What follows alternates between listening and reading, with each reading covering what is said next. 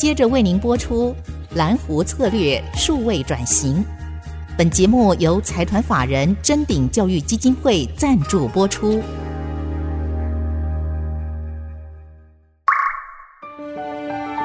蓝湖策略数位转型，让主持人简真富与您提升决策品质与产业升级，掌握先机。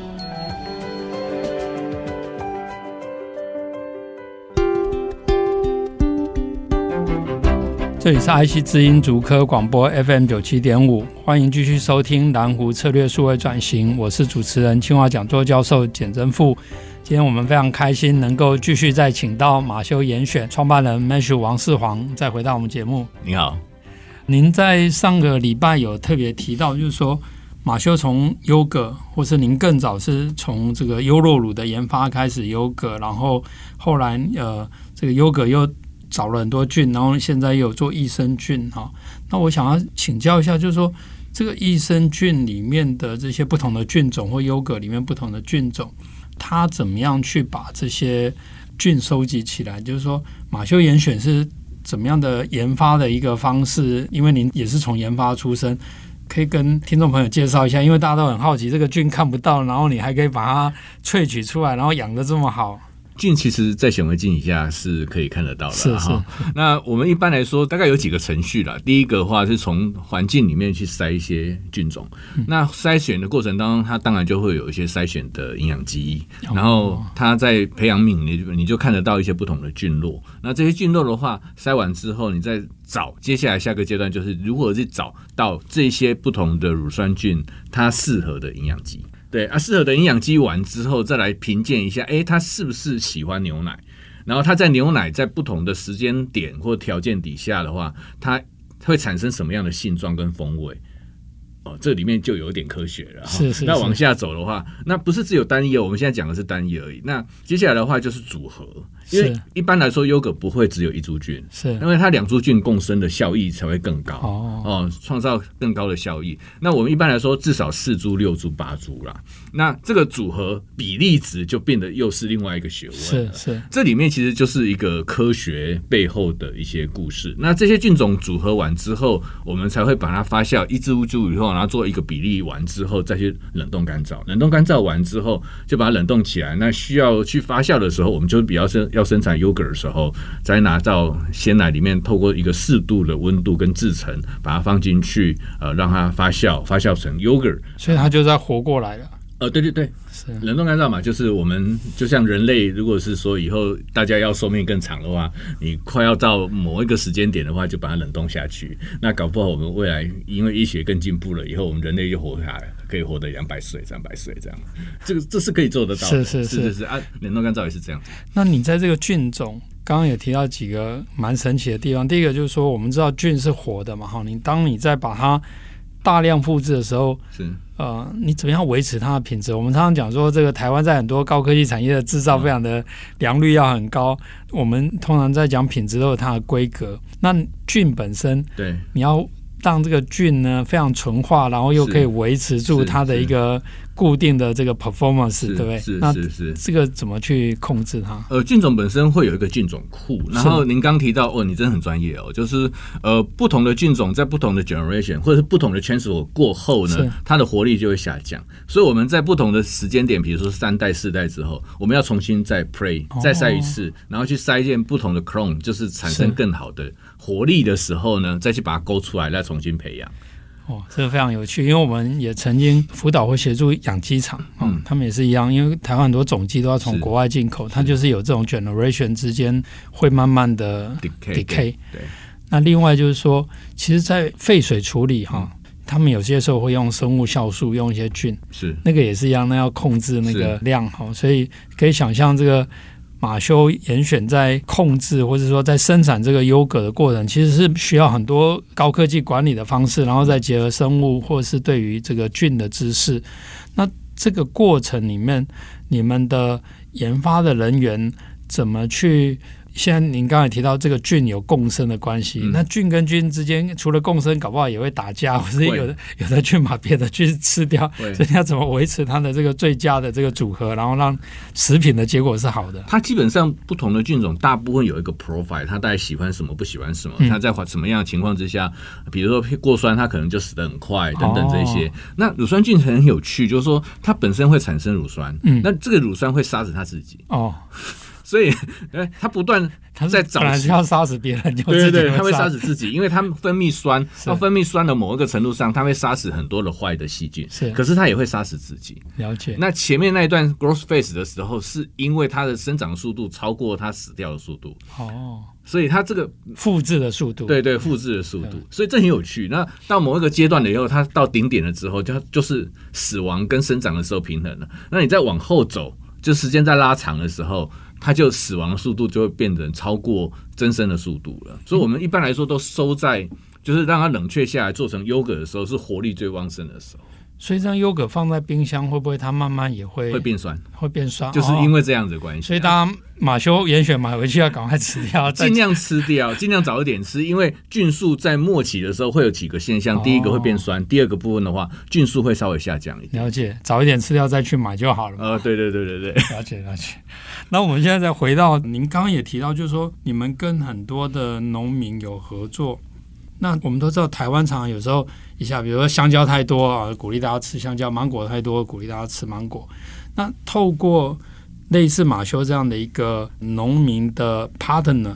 有没有办法稍微缓解农民因为这种供需啊、气候，因为现在气候变迁等等，一定很容易受到很多的天然灾害的影响，然后其实。本来就非常辛苦，再加上这种市场的波动，那您有没有什么样的想法，或是觉得可以改善的地方？其实我不敢说了，我只是把整个农业现在目前碰到的现象稍微陈述一下。呃，我先讲有机，我们长期呃接触到的这一群有机的农友。那早期因为气候相对的比较稳定的时候，尤其大概在我刚创业的时候十几年前，你会看到呃草莓丰收、凤梨丰收，什么芒果也都丰收。这五年来，尤其气候冬天的时候该冷不冷，该下雨的时候不下雨，所有的季节混乱了之后，造就所有的农业，尤其是。有机的农业，有机农业，因为它不能用化肥，它不能用农药，所以呢，他们外在的环境的抵抗力相对就比较薄弱。是。那第二个部分的话，就是因为这些人为的部分的话，那产生很多很多，很容易产生很多病虫害。嗯。所以我看到我们现在长期合作的农友最大的问题是，它的每年的量都减产，品质越来越糟糕。这是量的问题。那这几年的话，其实很明显，就是这种状况会越来越恶化。我们可以期待是这样子。那愿意坚守做有机的人就更不稳定。那这种人其实对我来说，我觉得我希望更保护他。所以某一个程度上，我也希望能够，其实这个过程当中，我们曾经做过几件事。就像农友已经今年收成量不够，甚至没有的话，我就先给他。预付就跟当初那两万块一样，是是是，我觉得这个听众朋友如果记得当初有两万块帮过马修的，一定要记得到台南总店。对，我就预付了过很多位我们的农友，让他可能先去买一些呃设施的设备，或者是说先度个日子。是我们看到这种现象越来越普遍，那甚至有些人就放弃了。那放弃的原因可能就是他完全不知道气候会造成他今年的状况，他可能如常的。按照原来的方式，或者在那个时间点做呃这些设施，可是可能气候的因素，可能是变迁的因素，它的收成完全 unknown，嗯，那就很多很多年轻人尤其更大的挫折哦。相对于如果是跟跟他们比，如果是惯性的部分，就是传统可以用那个农药的问题，也是碰到类似的问题，只是它可能没有那么严重，嗯。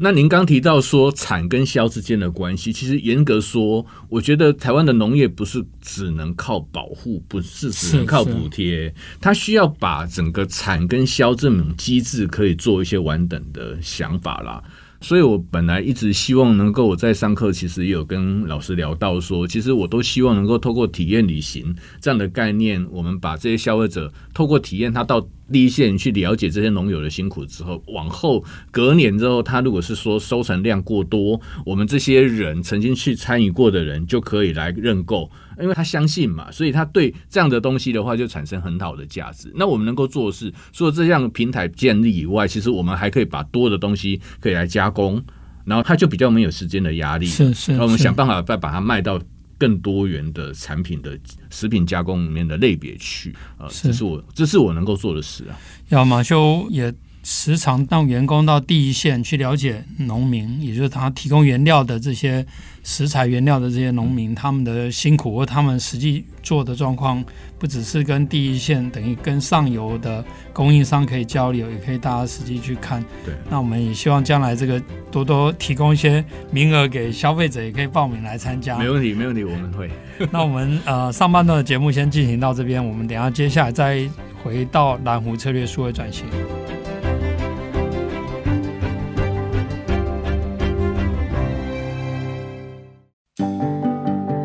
欢迎回到蓝湖策略数位转型，我是主持人清华讲座教授简真富。这个节目除了在 IC 之音的官网可以随选随听以外，也同步在 Apple Podcast。Google Podcast、Spotify、KKBox 等平台上线，欢迎上 Podcast 搜寻蓝湖策略数位转型，也请记得按下订阅，才不会错过每一集的节目。那我们今天非常高兴在下半段还能够继续跟马修严选的 Matthew 来聊一下哈。您刚刚有提到的马修严选跟你的上游的供应商，不管是带着员工，甚至少部分的客户去实际的访查这些有机的。农业的这些，不管是青农、老农也好，让他更了解他们的辛苦。那将来可能在有一些不景气啊或淡季的时候，大家会更了解，会主动去协助。那这个还是少部分的哈。那从一个食品产业链的一个关键的厂商，或是一个蓝湖的冠军，您觉得就是说，台湾因为我们本土的农业其实也不多，那怎么样？更好的去照顾他们，而不是像您刚刚讲，其实不需要靠补贴，应该是靠一个更好的一个产业生态系统，或是一个上下游的链接，让这个资源的分配或是供需能够更好的自动的平衡掉。我觉得像产销的协调就很重要，农委会可以协助做。这一次的事，像日本，他们其实在不同的季节，因为每年的不同的作物，它碰到了可能预期在三个月前、五个月前预计这些农友已经种子买太多，或是种植的面积过多了以后，就可以预警跟示警，然后想办法让那些。好像现在价格很好，比如说半年前大家看到香蕉价格很好，都要大家抢种。那预期的话，可能在一年后的话，香蕉种起来之后，整个价格就崩掉。这种现象的话，应该透过一个主管机关来协助，先做预警。那这件事情，我觉得现在目前都还是在分散在民间，在协助执行啊。我觉得这个部分的资讯不够对的，是资讯不够对的。那这件事情就很容易造就。产跟销之间价格崩落啊，常常的一些问题。对，有时候大家就是觉得今年什么种什么比较好，然后大家不约而同都去抢种这个东西，就明年就供过于求。是是是。那台湾就是这么大的一个地方，我们其实如果每一项都做更好的一种分，不能讲分配，就是像市井或者提供一些资讯，哎，然后大家又是适才适地的去种它该种的东西哈，然后当然也要靠好的这个消费者跟是一些好的这些食品加工业者，或像马修严选这样的一个公司呢，去跟上游的这些农民也了解他们有这样的困扰，因为、嗯、因为农业生产不像工厂是你可以照着是生产计划来做精准的生产哈，可能有时候。这个就会受到天候、雨水、环境的这些影响而有些调整，所以您刚刚也提到，你们甚至有些机制是愿意用预付款或什么帮助这个农民可以度小月，或是他为了他未来的投资，可能有时候他需要一些资金啊，透过你们签长期的合约，就可以让他提前拿到一部分钱，那就不要再跟银行借钱，或是到别的地方到柬埔寨啊或到哪边去。尤其台湾的农业，传统的农业都是。整个农委会的系统是往农会各地的农会补助去了。那我们发现台湾其实有机的农友啊，其实比较少参与这种农会的系统，所以那些补助都相对比较有限。哦，了解。对，所以资源都在农会那一些系统。对，这个就是另外一个值得探讨的哈，就是说将来怎么在这种农会的系统，其实整个都是台湾的农业，在农业里面也有一个好的组织来去协助这些。做有机的也好，做一般的农业的也好，因为现在现在很多的有机的，因为我自己买茶叶，我知道很多你去做有机的，它其实它也承受很多压力，是它很多时候刚开始从转成有机的时候是未见习力先受其害，因为旁边的这些昆虫想说，哎，这个地方有个 buffet 可以吃，是是是，然后一下子它的产量就就变得很少。我们我们你刚刚提到这个案例就很明显了，我们大概在七八年前的时候，我们。呃，认识一个花农啊，种玫瑰花的花农，嗯、他早期也是种惯型的切花的那种玫瑰花。嗯，那后来因为可能长期施农药，嗯，那有一度曾经在田里面，因为农药自己防护没有做得很好，或者他体质越来越薄弱，呃，昏倒在在整个田里面。后来他决心转型做有机。嗯，那转型做有机，认识我们之后，我们也协助他，给他一些资源等等的话，这几年其实前面五年几乎都没什么收入啊。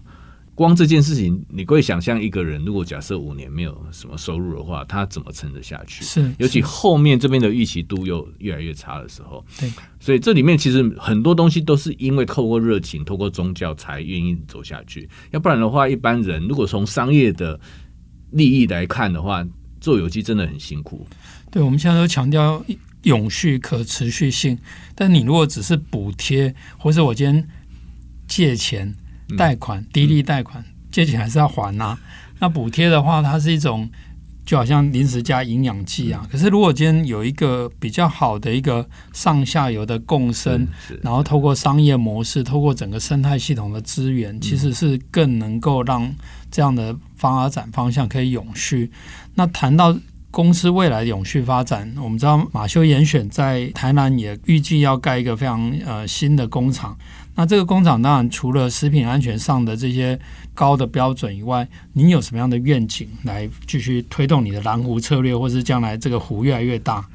我想说，一起在是，因为公司刚好在，如果是假设我们盼望呃三年后这个工厂可以落成，那公司刚好十五年，是那十五年对我马修严选这个品牌来说，它应该有一个新的意义在，所以我我们现在是想未来三五年之后，我希望这个空间这个建筑物。代表我们品牌走到那边去，我们希望能够领先业界去思考未来五年或是二十年后台湾的建筑或者是世界建筑的趋势是什么？好，这是我先弄的想法了。那那个架构是清楚的，就是。比如说我，我我希望满足所有我们未来希望能够法规，包含碳排放啦、啊，包含绿建筑啊等等这些以外，我是不是还可以赋予给消费者？假设哪一天他愿意到我这个空间来之后，透过某一些人，因为透过分享或者透过呃媒体的报道，哎，很渴望来看看，而不是透过我们传统的这些观光工厂，哎，走可能有游览车包车，然后到这边来买一买东西就走了。是我希望赋予他。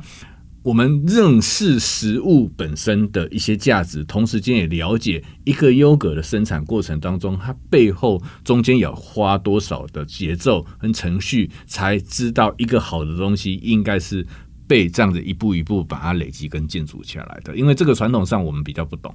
而且它这个不只是一种现在讲的食农教育，它背后也有很多的科学甚至生态在这里面。因为菌本身是活的，嗯，然后您刚刚前面也介绍了你们怎么去萃取、组合、优化，我觉得这个过程，最特别是显微镜就看得到啊，所以，所以我相信将来一定是一个。结合石农教育，结合科学的教育，结合一些建筑的美学，相信这个非常大家，期盼可以很快的来看到。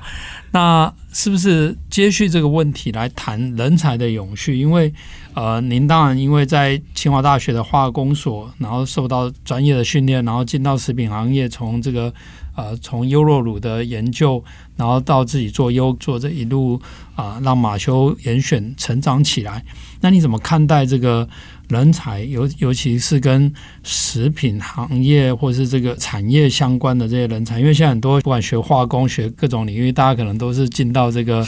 高科技行业为主哈。那您您有什么看法？我们这几年尤其感受很深哦，尤其我们这种把它称为叫做食品相关行业或者食品呃服务业这边的话，一般来说人才的优先顺序都是科技业先先挑走哈，包含就业市场也都是。然后我们这边的话，就可能服务业甚至到第一线的制造业的过程当中，其实我们人才相对的少很多，这是第一个相对目前比较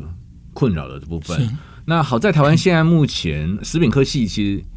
这些年来都一直在有养成的计划，食品相关研发品管的人力其实不缺，嗯，缺的是第一线的人力，或者是说我们像门市服务的人力。OK，好，那服务人力的话，其实第一线现在年轻人都不太爱进工厂了，纵使我们环境其实也干净，也没有什么危险性。其实工业工程到食品行业也是一个很好的发展，对，没有问题啊。但是有一些第一线的作业员，我们得要靠简老师自动化的想办法来改善，要不然的话，真真的很辛苦。那比较可惜的是服务业这一端，因为服务业现在目前台湾的餐饮服务其实市场很大，嗯，市场很大，然后年轻人不见得喜欢做服务业，他们喜欢用自由的方式，比如说像 Uber 的司机啊等等这些，时间比较有弹性，或者是在 Work from home 等等这样子的一个产业，所以因为人又相对少，然后到第一线服务的人需求很大，所以其实，在抢人才的过程当中，其实我们这一些日子也花了很多很多的功夫。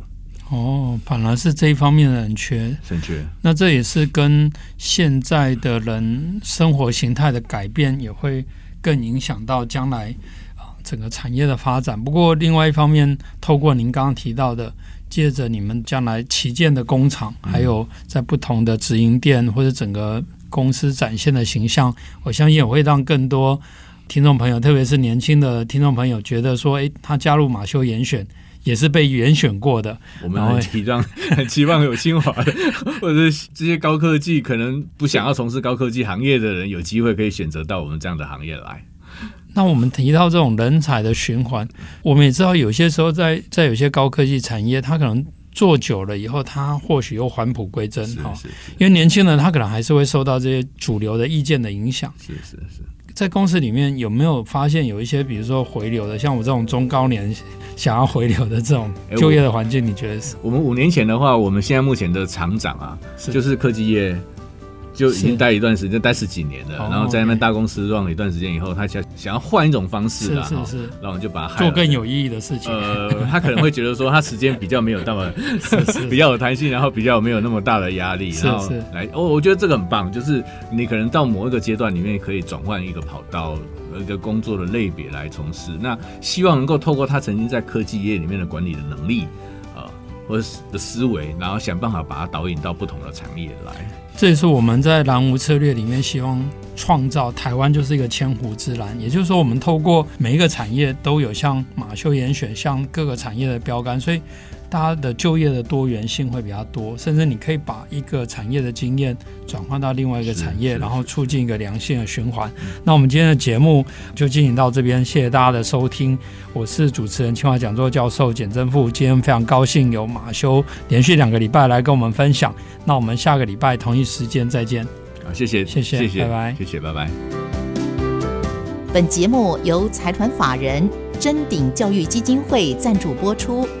启动数位领航，臻鼎教育基金会与您一起终身学习。